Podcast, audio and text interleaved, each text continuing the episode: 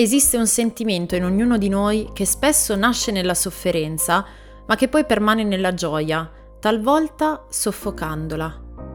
Pervade ogni nostro senso, ma è così sottile che si fatica ad etichettarlo. Bisogna scavare per riconoscerlo e poi imparare a sradicarlo. Eppure è fisiologico. Fa parte della nostra natura sin dalle origini ed è la causa originaria del nostro distacco da Dio.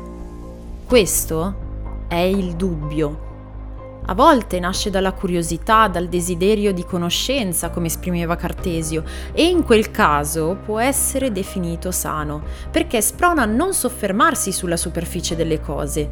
Purtroppo però esiste un altro tipo di dubbio e questo dubbio ti blocca ti ostacola dal vedere chiaramente che esiste sempre una soluzione ad ogni problema e non sempre è quella che tu reputi corretta.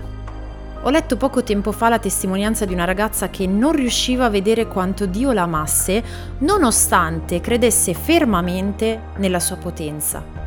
Ad un certo punto diceva così: Io non dubito di cosa Dio possa fare, so che Lui può tutto. Io dubito di quello che Lui farà nella mia vita. Quanti di noi oggi vivono questo genere di dubbi? Quanti di noi pensano o hanno pensato di non meritare l'azione di Dio? E ancora più triste, quanti di noi dubitano della sincerità di Dio? Come nelle relazioni umane, quando non ti fidi di una persona, dubiti della sua onestà, della sua integrità, Credi che in ogni momento lei si stia prendendo gioco di te, che non prenda in considerazione le tue richieste di affetto e di aiuto. Il dubbio è come uno stagno nel rapporto tra noi e Dio. Lo combattiamo silenziosamente e pensiamo di potercela cavare da soli, senza accorgerci che nel frattempo il nostro cuore viene sempre più attirato nel fango, lontano dalla presenza del nostro Creatore. Credi davvero che il tuo grido non venga preso in considerazione da colui che ti conosce più di chiunque altro? Lui tende il suo orecchio verso le tue preghiere silenziose.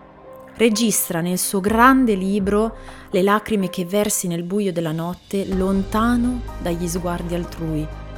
Anche se oggi non comprendi il suo tracciato, anche se non vedi intorno nulla che sta andando per il verso giusto, lui sta agendo.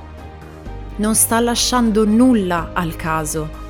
Ora non lo vedi, ma tutto ciò che vivi è per uno scopo ben preciso.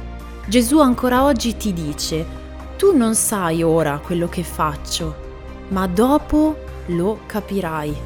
Tu non sai ora perché la tua vita abbia preso questa piega, ma Dio è pronto a mostrarti cose grandi ed impenetrabili come dice Geremia al capitolo 33.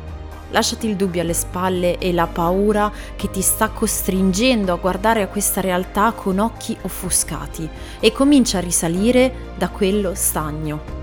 La sua mano è tesa verso di te. Dio ti benedica e conosci Gesù.